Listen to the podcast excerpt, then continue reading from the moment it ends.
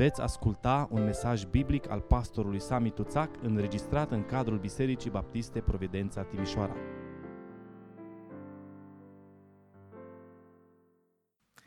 Mergem mai departe în capitolul 5 astăzi.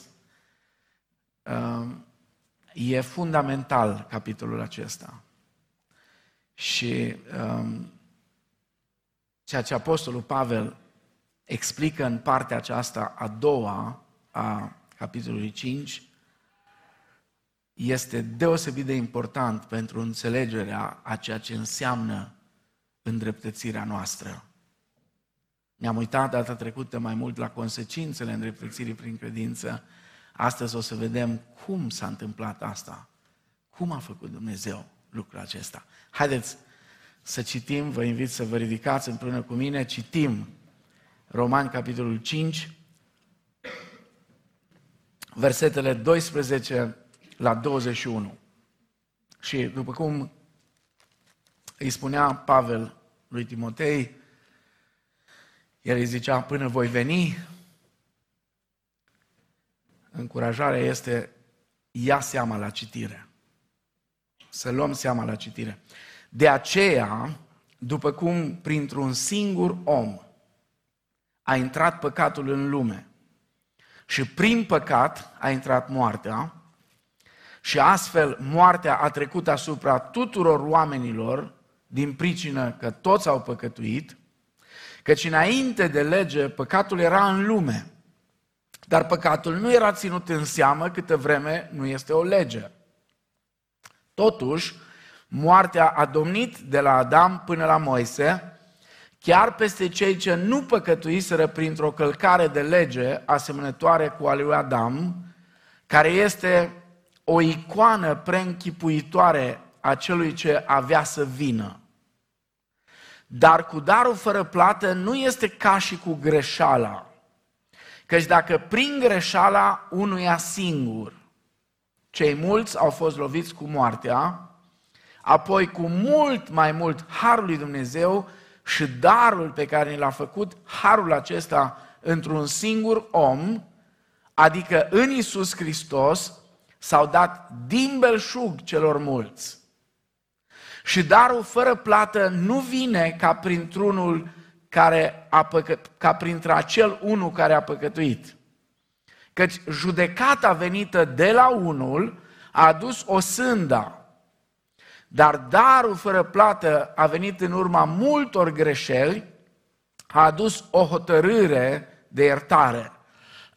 Dacă deci, prin greșeala uneia singur, moartea a domnit prin el singur, cu mult mai mult ceea ce primesc în toată plinătatea harul și darul neprihănirii, vor domni în viață prin acel unul singur, care este Isus Hristos. Astfel, dar, după cum printr-o singură greșeală a venit o sândă care a lovit pe toți oamenii, tot așa, printr-o singură hotărâre de iertare, a venit pentru toți oamenii o hotărâre de neprihănire care dă viața. Căci după cum prin neascultarea unui singur om cei mai mulți au fost făcuți păcătoși. Tot așa, prin ascultarea unui singur om, cei mai mulți vor fi făcuți neprihăniți. Ba încă și legea a venit pentru ca să se înmulțească greșeala. Dar unde s-a înmulțit păcatul, acolo harul s-a înmulțit și mai mult. Pentru că, după cum păcatul a stăpânit dând moartea, tot așa și harul să stăpânească din neprihănirea ca să dea viața veșnică prin Isus Hristos, Domnul nostru. Amin. Fie ca Domnul să dea binecuvântarea Lui peste cuvântul acesta, peste mințile și inimile noastre. Amin. Vă rog să luați loc. În prima parte a capitolului 5, Apostolul Pavel a prezentat glorioasele consecințe ale neprihănirii prin credință sau ale îndreptățirii. Și vreau doar să vi le reamintesc așa fugitiv, da? Pacea cu Dumnezeu. Avem pace cu Dumnezeu, spune Pavel. Nu mai suntem în ostilitate, nu mai suntem în vrăjmășie cu Dumnezeu, ci avem pace cu El. Apoi avem acces la Harul lui Dumnezeu. Putem veni în fața tronului plin de Har al lui Dumnezeu, pentru că în Hristos avem acces la Harul lui Dumnezeu. Avem speranță plină de bucurie. Avem bucurie, spune Pavel, în mijlocul încercărilor. Ba mai mult, spune el, încercările prin care trecem lucrează caracterul nostru și încercările acestea lucrează răbdarea noastră. Și încercările acestea, în final, ne fac mai asemănători cu Hristos. Apoi, avem asigurarea mântuirii noastre finale și complete. Vă spuneam data trecută, nimic nu este mai încurajator pentru copilul lui Dumnezeu decât să știe că mântuirea pe care el a primit-o în dar este o mântuire sigură. Și apoi bucuria în Dumnezeu prin Isus Hristos. Toate aceste bogății sunt ale noastre și Pavel spune, încă n-am primit totul. Dar avem siguranța de plină că suntem ai Lui și că El va desăvârși ceea ce a început în noi. Desigur, uneori, uneori, poate de mai multe ori, ca să nu spun poate de prea multe ori, ne simțim goi din punct de vedere spiritual. Uneori parcă Dumnezeu e departe. Uneori problemele și încercările și necazurile ne copleșesc. Însă aș vrea să vă readuc aminte că Dumnezeu nu ne va părăsi niciodată. El a spus, nici de cum n-am să te las, cu niciun chip nu te voi părăsi. Evrei, capitolul 13, cu versetul 5. Unul din imnurile frumoase din secole trecute spune sufletul care se bizuie pe Isus, el nu-l va lăsa și nu-l poate lăsa în mâna vrășmașului. Pe sufletul acesta, cu toate că iadul se va strădui să-l doboare, niciodată, nu, niciodată, el nu-l va părăsi. Un alt imn numele meu din palmele mâinilor sale, eternitatea nu-l va putea șterge. Imprimat pe inima sa rămâne în litere ale Harului. M-a impresionat foarte mult încrederea pe care oamenii ăștia care umblau cu Domnul în secole trecute o aveau în Dumnezeu. Aceeași încredere Mă rog să o avem și noi, cei din generația aceasta. Să știm că suntem în mâna Domnului. Să știm fiecare dintre noi că numele noastre au fost tipărite pe palmele mâinilor Lui. De o putere pe care nimic nu o poate da la o parte.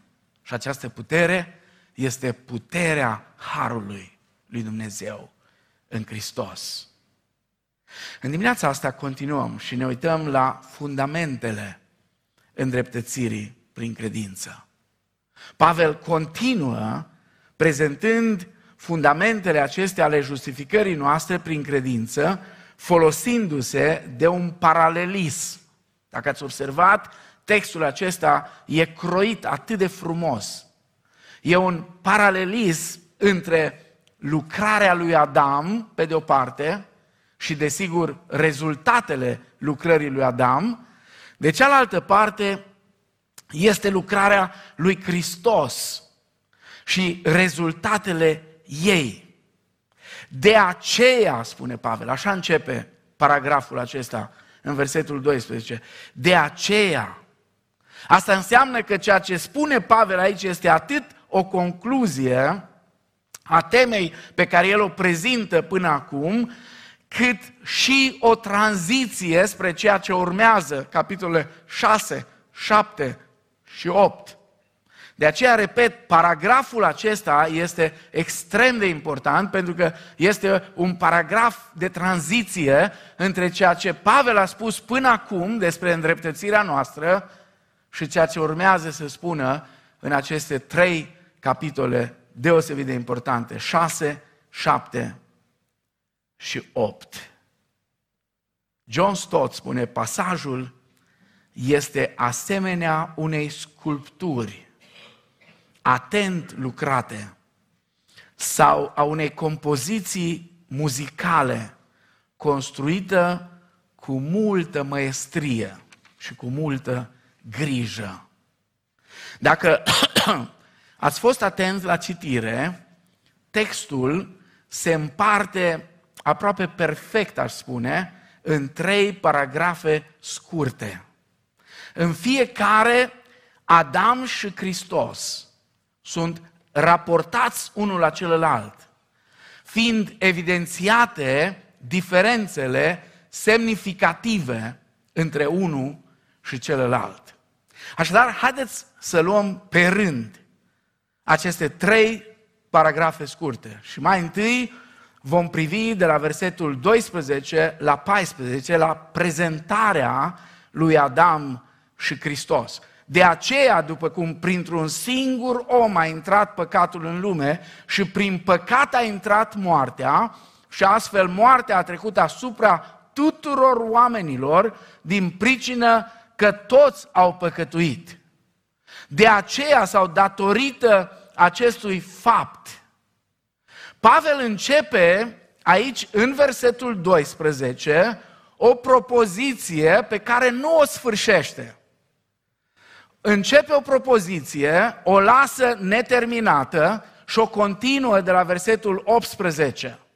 Și apoi, între versetul 13 și 17, între parantezele de acolo, el explică ceva fantastic. Subiectul este păcatul și moartea. Și Pavel explică cum s-a ajuns de la păcatul unui singur om, adică Adam, la moartea tuturor oamenilor, adică inclusiv moartea noastră. Cum s-a ajuns ca ceea ce Adam a făcut în grădina Edenului să ne afecteze pe noi, pe toți, pe noi cei care, într-un fel, am putea spune, noi nu am fost acolo, atunci. Într-un fel nu am fost, într-un fel Pavel va explica că am fost. Și în felul acesta, păcatul unui singur om a dus până la urmă la moartea tuturor oamenilor. Logica pe care Pavel o prezintă aici este foarte simplă. Mai întâi el spune, printr-un singur om a intrat păcatul în lume. El prezintă aici modul în care păcatul a invadat rasa umană. Cum a invadat sau cum a intrat păcatul în rasa umană? Printr-un singur om, spune el. Prin neascultarea acestuia. Prin păcat a intrat moartea. Și astfel moartea a trecut asupra tuturor oamenilor. Printr-un singur om, spune el, a intrat păcatul în lume. Acum, nu avem timp neapărat să ne ducem în Geneza, capitolul 1, 2 și 3. Mă gândesc că majoritatea celor de aici sunteți familiari cu pasajul acesta. Este capital să înțelegem ce s-a întâmplat acolo.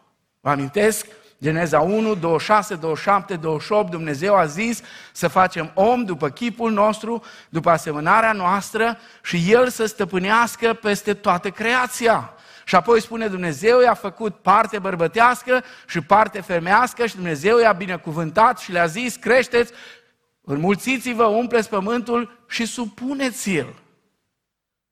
Și apoi în capitolul 2 spune că Domnul a, zidit, a, a, a sădit o grădină în Eden și acolo l-a pus pe om ca să muncească și să păzească grădina. Și Dumnezeu i-a spus omului, poți să mănânci după plăcere din toți pomii din grădină. Dar din pomul cunoștinței binelui și răului să nu mănânci, pentru că în ziua când vei mânca din el, vei muri negreșit. În ebraică e un cuvânt atât de puternic care s-ar putea traduce mot cam așa, în ziua când vei mânca din el, murind vei muri. Murind vei muri. Murind spiritual, pentru că păcatul duce la moarte spirituală, vei muri și fizic. Și apoi ajungem în capitolul 3, unde spune că șarpele era mai șiret decât toate animalele. S-a apropiat de femeie și i-a zis, oare a zis Dumnezeu cu adevărat? Oare a zis Dumnezeu cu adevărat? Vreau să spun ceva foarte așa practic. Foarte practic. Una este să fii curios și să pui întrebări ca să afli, și alta e să fii suspicios. Tatăl tuturor suspicioșilor este individul ăsta care a venit să pună la îndoială cuvântul lui Dumnezeu. Oare a zis Dumnezeu cu adevărat? Și știți ce îi spune Satan? Femei îi spune negreșit că nu veți muri. Având în vedere puterea textului în ebraică, ar suna cam așa, murind nu veți muri. Dumnezeu spune, în clipa când veți mânca din el, murind veți muri. Satan spune, murind nu veți muri. Și Adam, Adam a luat și a mâncat și el. Și de aici s-a întâmplat ceva groaznic pentru noi. Printr-un singur om, prin neascultarea acestuia, a intrat, a invadat, a pătruns păcatul în întreaga rasă umană. Știți cum? Ca un abur. Ca un abur care penetrează toate încăperile unei case. Și apoi spune Pavel, printr-un singur om a intrat păcatul în lume și prin păcat a intrat moartea. Adam a fost ușa prin care a intrat păcatul. Și păcatul a fost ușa prin care a intrat moartea. Adam a deschis ușa păcatului prin neascultarea lui și păcatul a deschis ușa pentru moarte. Și apoi continuă el argumentarea și spune moartea a trecut asupra tuturor oamenilor din pricină că toți au păcătuit. Ce spune Pavel aici? Când Adam a păcătuit, toți au păcătuit și au fost închiși cumva în păcatul lui. Cum a fost posibil lucrul acesta? Cum este posibil ca Pavel să spună așa ceva?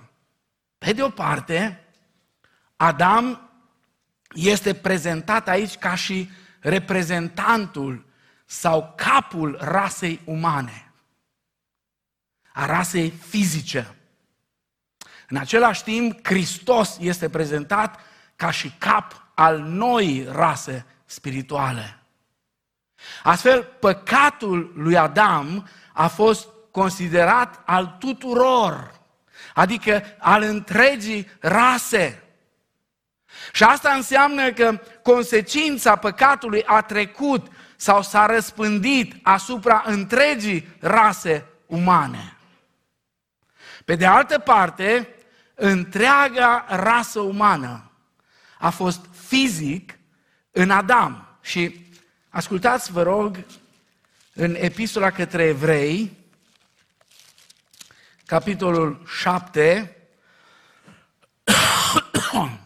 versetele 9 la 10, ca să înțelegem cum adică întreaga rasă umană a fost fizic în Adam. Pavel explică aici, mă rog, nu știu cine a scris evrei. Tot îi spunem că Pavel, că e teologia lui Pavel aici, da. Nu știu sigur dacă Pavel. Așa e academic să spui că nu știi. Dar mă rog. Bănuiala mea e că Pavel, da, asta e altă poveste. Dacă nu, oricum cineva din anturajul lui. Auziți, mai mult, însuși Levi, care ia zeciuială, da? Știți că Levi era seminția preoților. Ei nu aveau voie să muncească, nu aveau moștenire, ei trebuia să trăiască din zeciuieli. Zice, însuși Levi, care ia zeciuială, a plătit zeciuială. Ca să zicem așa, prin Avram. Căci era încă în coapsele strămoșului său când a împlinit, când a întâmpinat Melchisedec pe Avram. Adică aici e o altă chestiune. Ă, autorul epistolei către evrei doar vrea să prezinte conceptul cum capul unei rase sau unui grup îi reprezintă pe toți.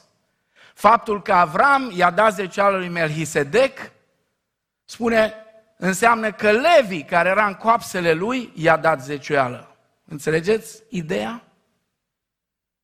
Dumnezeu a considerat că toți au participat la actul de păcat al lui Adam. Și știți ce înseamnă asta? Înseamnă că toți sunt responsabili de consecințe. Toți oamenii au păcătuit atât în Adam, cât și prin Adam. În Adam, în sensul că eram cu toții în coapsele lui, și prin Adam, că el era capul rasei și el a fost cel care ne-a băgat în toată treaba asta. Martin Lloyd Jones spune, Dumnezeu întotdeauna a tratat cu omenirea printr-un cap, printr-un reprezentant.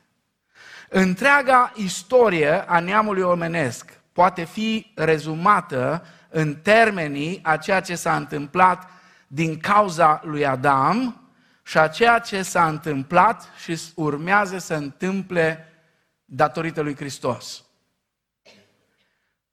Toată istoria omenirii are de face cu asta.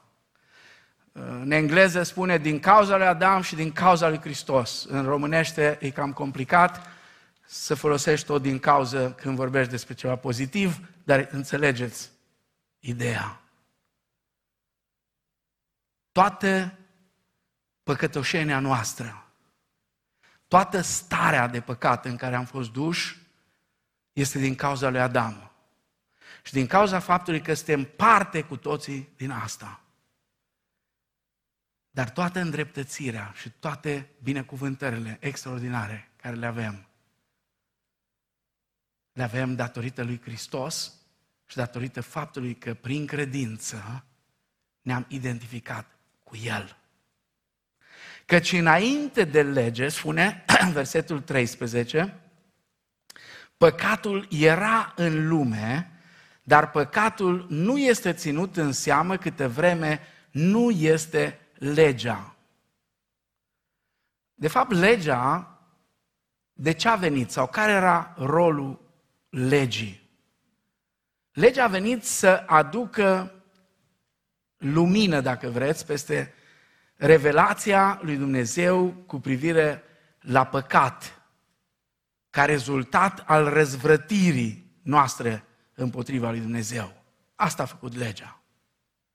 Totuși, spune versetul 4, 14, moartea a domnit de la Adam până la Moise, chiar dacă cei ce păcă, nu păcătuiseră printr-o călcare de lege asemănătoare cu a, cu a lui Adam, care este o icoană preînchipuitoare a celui ce avea să vină. Este aici o aluzie la omologul lui Adam, adică Hristos. Adam este o imagine, spune Pavel aici, a lui Mesia care urma să vină. De fapt, Adam, până la urmă, dincolo de orice altceva, este un prototip al lui Hristos. Și Pavel vrea ca noi să înțelegem foarte bine aspectul acesta. Al doilea lucru, al doilea paragraf, are de-a face cu contrastul dintre Avram și Hristos, de la versetul 15 la versetul 17. Dar cu darul fără plată nu este ca și cu greșeala.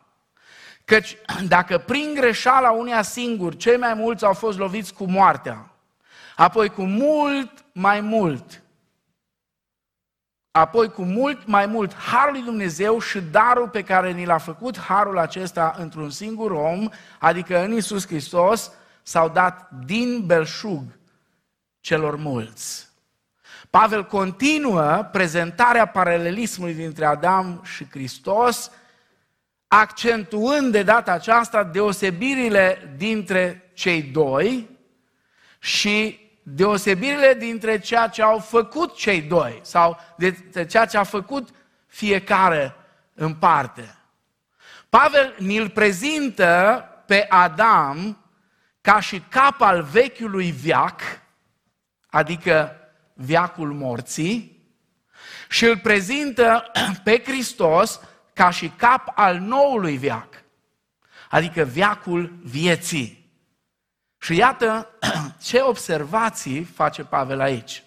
Prima, există o diferență a naturii, a calității acțiunilor celor doi. Și am văzut versetul 15. Acțiunea lui Adam este o cădere, un păcat care aduce dezastru. Am putea numi actul lui Adam afirmare de sine afirmare de sine. De ce? Pentru că el și-a urmat propriul drum și s-a abătut de la calea pe care Dumnezeu i-o arătase foarte clar. Acțiunea lui Hristos este un act de binecuvântare. Este un act de binecuvântare, partea a doua, versetului 15. Și dacă actul lui Adam l-am putea numi afirmare de sine, atunci actul lui Hristos, adică ceea ce Hristos a făcut, este diferit și este sacrificiu de sine. La Adam a fost afirmare de sine, la Hristos sacrificiu de sine. Adam a refuzat să meargă pe calea pe care tatăl i-a arătat-o și i-a spus, poți să mănânci după plăcere din toți pomii din grădină, însă din pomul cunoștinței bine și rău să nu mănânci. Hristos însă a mers pe calea Tatălui și rezultatul a fost binecuvântare. Iar darul despre care spune aici, spune harul și darul. Care e darul acela? Ne spune Pavel în 6 cu 23. Plata păcatului este moartea, iar darul fără plată care este? Viața veșnică în Isus Hristos, Domnul nostru. A doua observație, există și o diferență în felul cum afectează rasa umană acțiunile celor doi. Versetul 16 și darul fără plată nu vine ca, printr-un, ca printre-acel unu care a păcătuit. Căci judecata venită de la unu a adus o sânda, dar darul fără plată venit în urma multor greșeli a adus o hotărâre de iertare. Acțiunea lui Adam începe cu un păcat care aduce condamnarea multora. Acțiunea lui Hristos pleacă de la multe păcate, adică de la toate păcatele, de la păcatele noastre ale tuturor și ajunge la îndreptățire. În cazul lui Adam, judecata lui Dumnezeu a adus condamnarea. Uitați-vă în Geneza 3, mai departe, ce cuvinte sunt rostite acolo și cum blestemul și toate consecințele păcatului sunt enunțate acolo. Judecata lui Dumnezeu a adus condamnarea. În cazul lui Hristos însă, darul lui Dumnezeu a adus îndreptățirea. Da, în Adam suntem condamnați, dar în Hristos suntem îndreptățiți. Acesta e contrastul puternic, izbitor între unul și celălalt, între cei doi capi ai fiecărui viac, unul capul viacului morții, unul capul viacului vieții. Și apoi există și o diferență în efectele efectele ultime ale acțiunilor celor doi. Versetul 17. Dacă deci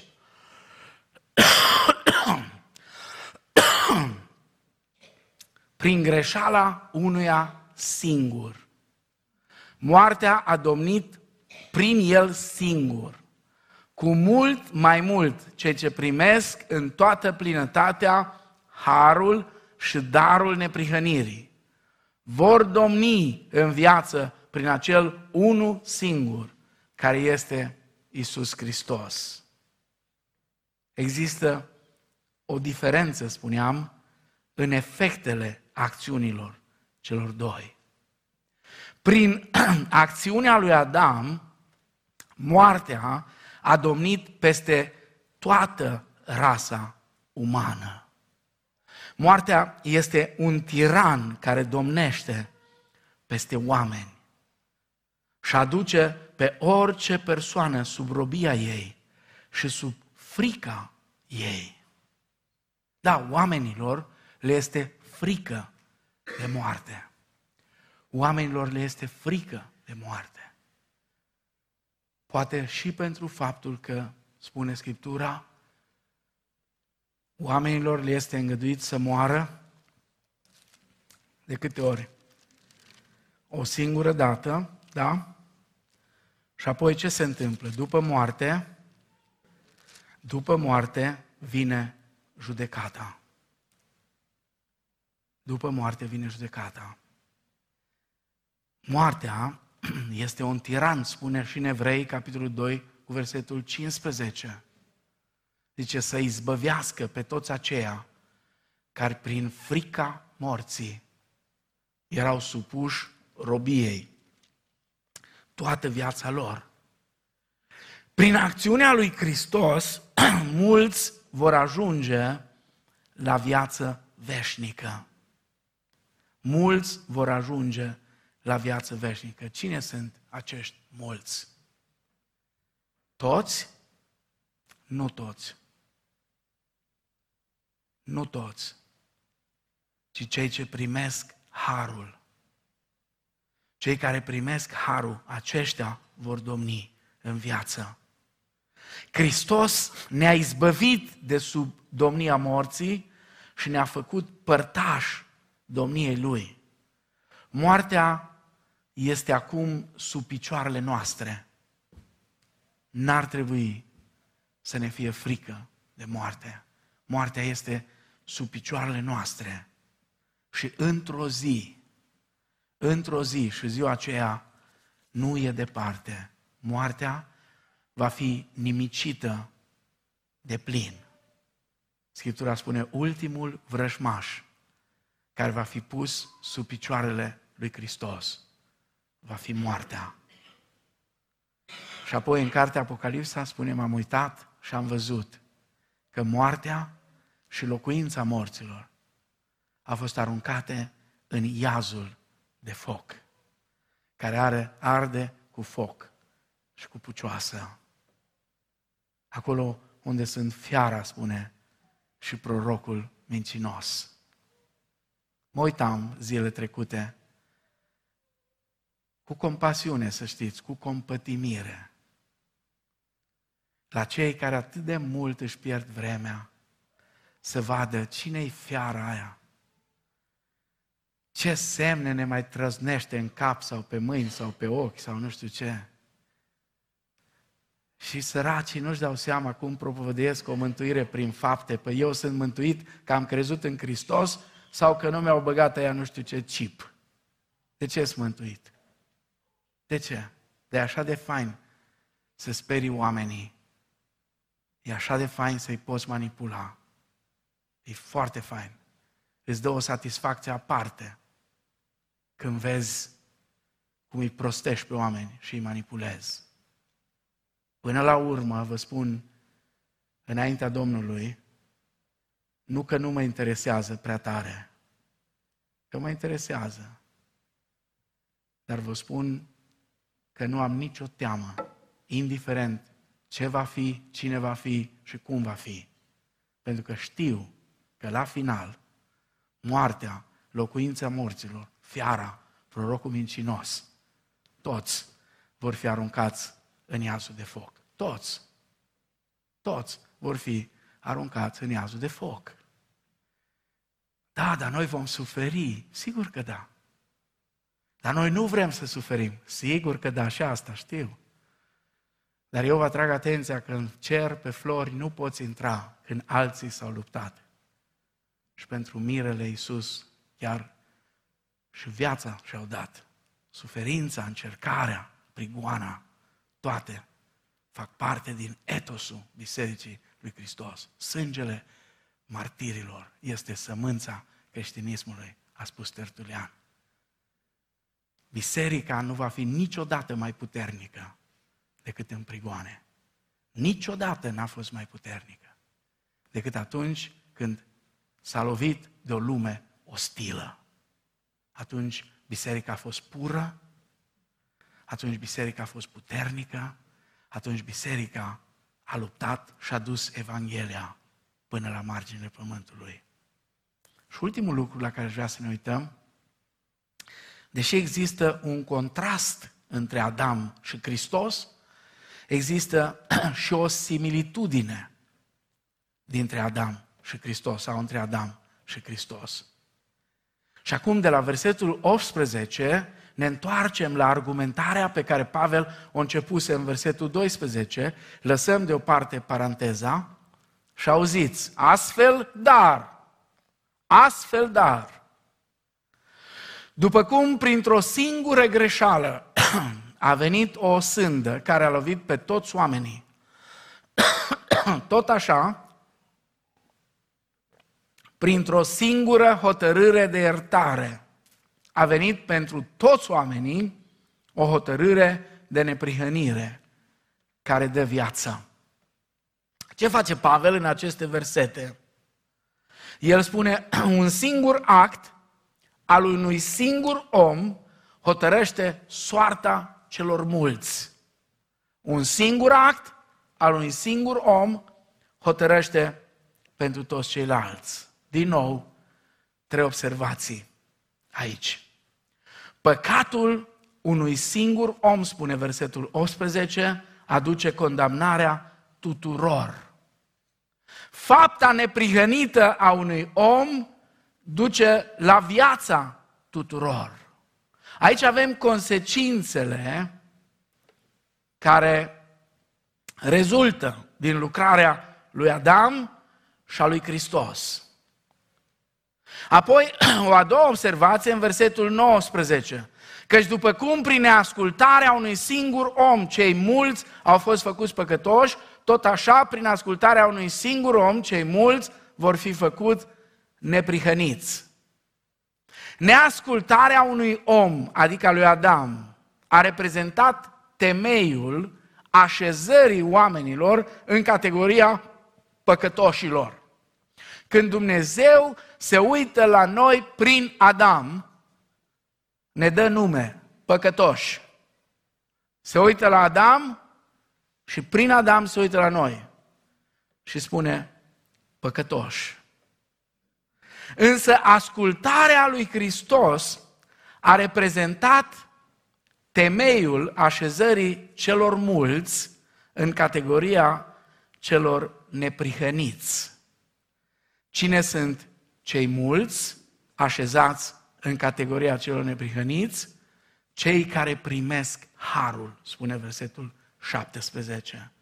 Cei care primesc harul. Acum, ce spune Pavel aici și deosebit de important pentru noi? Probabil că la întâlnire din grupe va trebui să uh, accentuăm un pic mai mult aspectul acesta, pentru că ne ajută. Ne ajută. Mă uit la mulți creștini și îmi dau seama că unii încă nu cunosc beneficiile Harului lui Dumnezeu venite în viața noastră datorită îndreptățirii prin credință. Se vede din trăirea lor, din rugăciunile lor, din modul în care se raportează la Dumnezeu și la oameni. Se vede că încă frica, teama de respingere e acolo. Ascultați, vă rog, că e foarte important. Uită-te la tine însuți în Adam. Uită-te, fă gândește-te, sunt eu, Sami Tuțac, sunt în Adam. Deși n-am făcut nimic. N-am făcut nimic, efectiv. Nu eu am luat fructul care nu trebuia luat. Nu eu am mâncat, Adam a mâncat. N-am făcut nimic, dar sunt păcătos. Mă uit la mine prin Adam și sunt păcătos. Dar mă uit la mine în Hristos. Deși n-am făcut nimic, nu eu, nu eu am fost pus pe cruce. Nu eu am luat păcatele mele și cu păcatele mele m-am dus în fața dreptății lui Dumnezeu și am fost pironit pe cruce. Nu eu, ci El. Nu tu, nu eu, nu noi, ci El. Deși n-am făcut nimic, când mă uit la mine în Hristos, sunt declarat drept. Sunt declarat neprihănit. Sunt îndreptățit. Înțelegeți care e frumusețea? Înțelegeți cât e de fantastic? În Adam, fără să fi făcut eu direct ceva, sunt păcătos. În Hristos, fără să fi făcut eu ceva direct, sunt neprihănit. Și încă observație. Care este locul legii? Zice Pavel. în toată povestea asta? Care e locul legii? Ba încă și legea a venit pentru ca să se înmulțească greșeala. Dar unde s-a înmulțit păcatul, acolo harul s-a înmulțit și mai mult.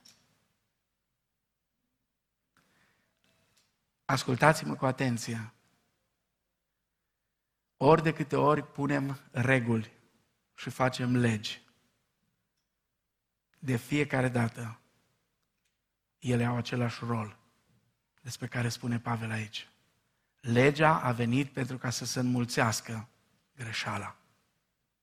Nu cu legi îi faci pe oameni mai buni, ci cu nașterea din nou, cu transformarea după chipul lui Hristos. Care e locul legii în toată povestea asta? Să abunde greșeala spune Pavel. Să abunde greșeala. Legea revelează păcatul și îl dă în vileag. Însă legea a înmulțit păcatul în loc să-l diminueze. Foarte interesant, te-ai fi așteptat că atunci când spune să nu furi, nimeni să nu mai fure. Dar nu e așa. Când spune să nu minți, Nimeni să nu mai mintă, dar nu e așa. Să nu faci mărturie mincinoasă. Nimeni nu mai... Dar nu e așa. Nu e așa. Nu, nu, nu. Legea a înmulțit păcatul în loc să-l diminueze. Mai mult decât atât, zice Pavel. A ațățat păcatul. L-a stârnit. Legea a stârnit păcatul. în loc să-l oprească sau să-l suprime. Dar Dumnezeu a pregătit soluția. Spune versetul 20, partea a doua, unde s-a înmulțit păcatul, acolo harul s-a înmulțit și mai mult. E o expresie care ar putea fi tradusă cam așa. Harul s-a revărsat la superlativ. Tocmai acolo unde păcatul s-a înmulțit mai mult, harul s-a revărsat și mai mult. Oricât de mare ar fi păcatul, harul lui Dumnezeu se revarsă cu mult mai mult și îl depășește. De aia creștinismul plin de pesimism pe mine nu mă încălzește de niciun fel. Fraților, ați văzut? Sigur că am văzut, că doar nu suntem morți. Ați văzut, fraților, așa ceva n-a mai fost niciodată. Mă dute. Cum adică n-a mai fost niciodată? Când Solomon, care și-a frământat mintea mai mult decât tine cu chestiile astea, a spus, ce a fost, va mai fi. Ce a fost, va mai fi. Nu trebuie să te dai de ceasul morții. Nu trebuie să te dai de ceasul morții. Harul lui Dumnezeu se revarsă cu și mai multă putere și îl depășește. Pentru că, auziți, care e scopul lui Dumnezeu? Spune în versetul 21, pentru ca după cum păcatul a stăpânit dând moartea, tot așa și harul să stăpânească dând neprihănirea, ca să dea viața veșnică prin Isus Hristos. Scopul lui Dumnezeu este ca după cum păcatul a stăpânit din moartea, harul să stăpânească la fel, prin neprihănire, ca să dea viața veșnică. Acum, Pavel încheie capitolul 5. Capitolul acesta al binecuvântărilor care le avem datorită justificării noastre, a existenței noastre, a trăirii noastre în Hristos. El încheie asta cu domnia Harului. Cu domnia Harului. Harul să stăpânească. Harul să stăpânească, spune Pavel. Atât de puternic a fost afirmația asta lui, încât unii au zis, păi, hău, stai un pic, dacă e așa, atunci înseamnă că e liber la a păcătui. O să vedem care e răspunsul pe care Pavel îl dă celor care zic, ce vom zice dar? Să păcătuim mereu ca să se înmulțească harul? Să vă ferească Dumnezeu, spune el. Noi care am murit față de păcat, cum să mai trăim în păcat? Harul este descrierea a tot ceea ce avem în Hristos. Când spui har, spui iertarea păcatelor prin cruce, spui justificarea prin credință, spui viața veșnică prin Hristos. Harul ne mântuie, harul ne sfințește, harul ne păstrează, harul continuă și sfârșește ceea ce Dumnezeu a început în noi. Și Pavel e atât de fascinat de această lucrare a Harului pe care Dumnezeu o face în noi, încât spune, sunt încredințat. Și de fiecare dată când auziți la Pavel sau găsiți, citiți la Pavel expresia asta, sunt încredințat, este ceva exact expresia pe care a folosit-o Luther atunci când a zis aici sunt, aici stau, de aici nu mă mișc, așa să-mi ajute Dumnezeu. Zice Pavel, sunt atât de sigur de ceea ce spun, încât absolut nimic nu poate schimba percepția cu privire la asta, pentru că mă bazez în totalitate pe ceea ce Dumnezeu spune în cuvântul Lui. Sunt încredințat și rămân așa. Nu există nicio șansă să se schimbe asta, spune El că cel ce a început în voi această bună lucrare o va desăvârși până în ziua lui Isus Hristos. Amin. Harul ne dă libertate. să ne apropiem de scaunul de domnie al lui Dumnezeu.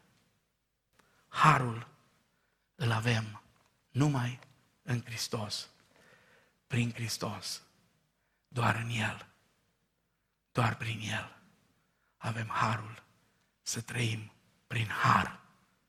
Doar prin Hristos avem zilnic harul de a trăi prin har. Te întreb, de ce de atâtea ori ești în nesiguranță? De ce de atâtea ori te temi? De ce de atâtea ori te plângi? De ce de atâtea ori trăiești ca și când ai fi încă rob al fricii? De ce? De ce?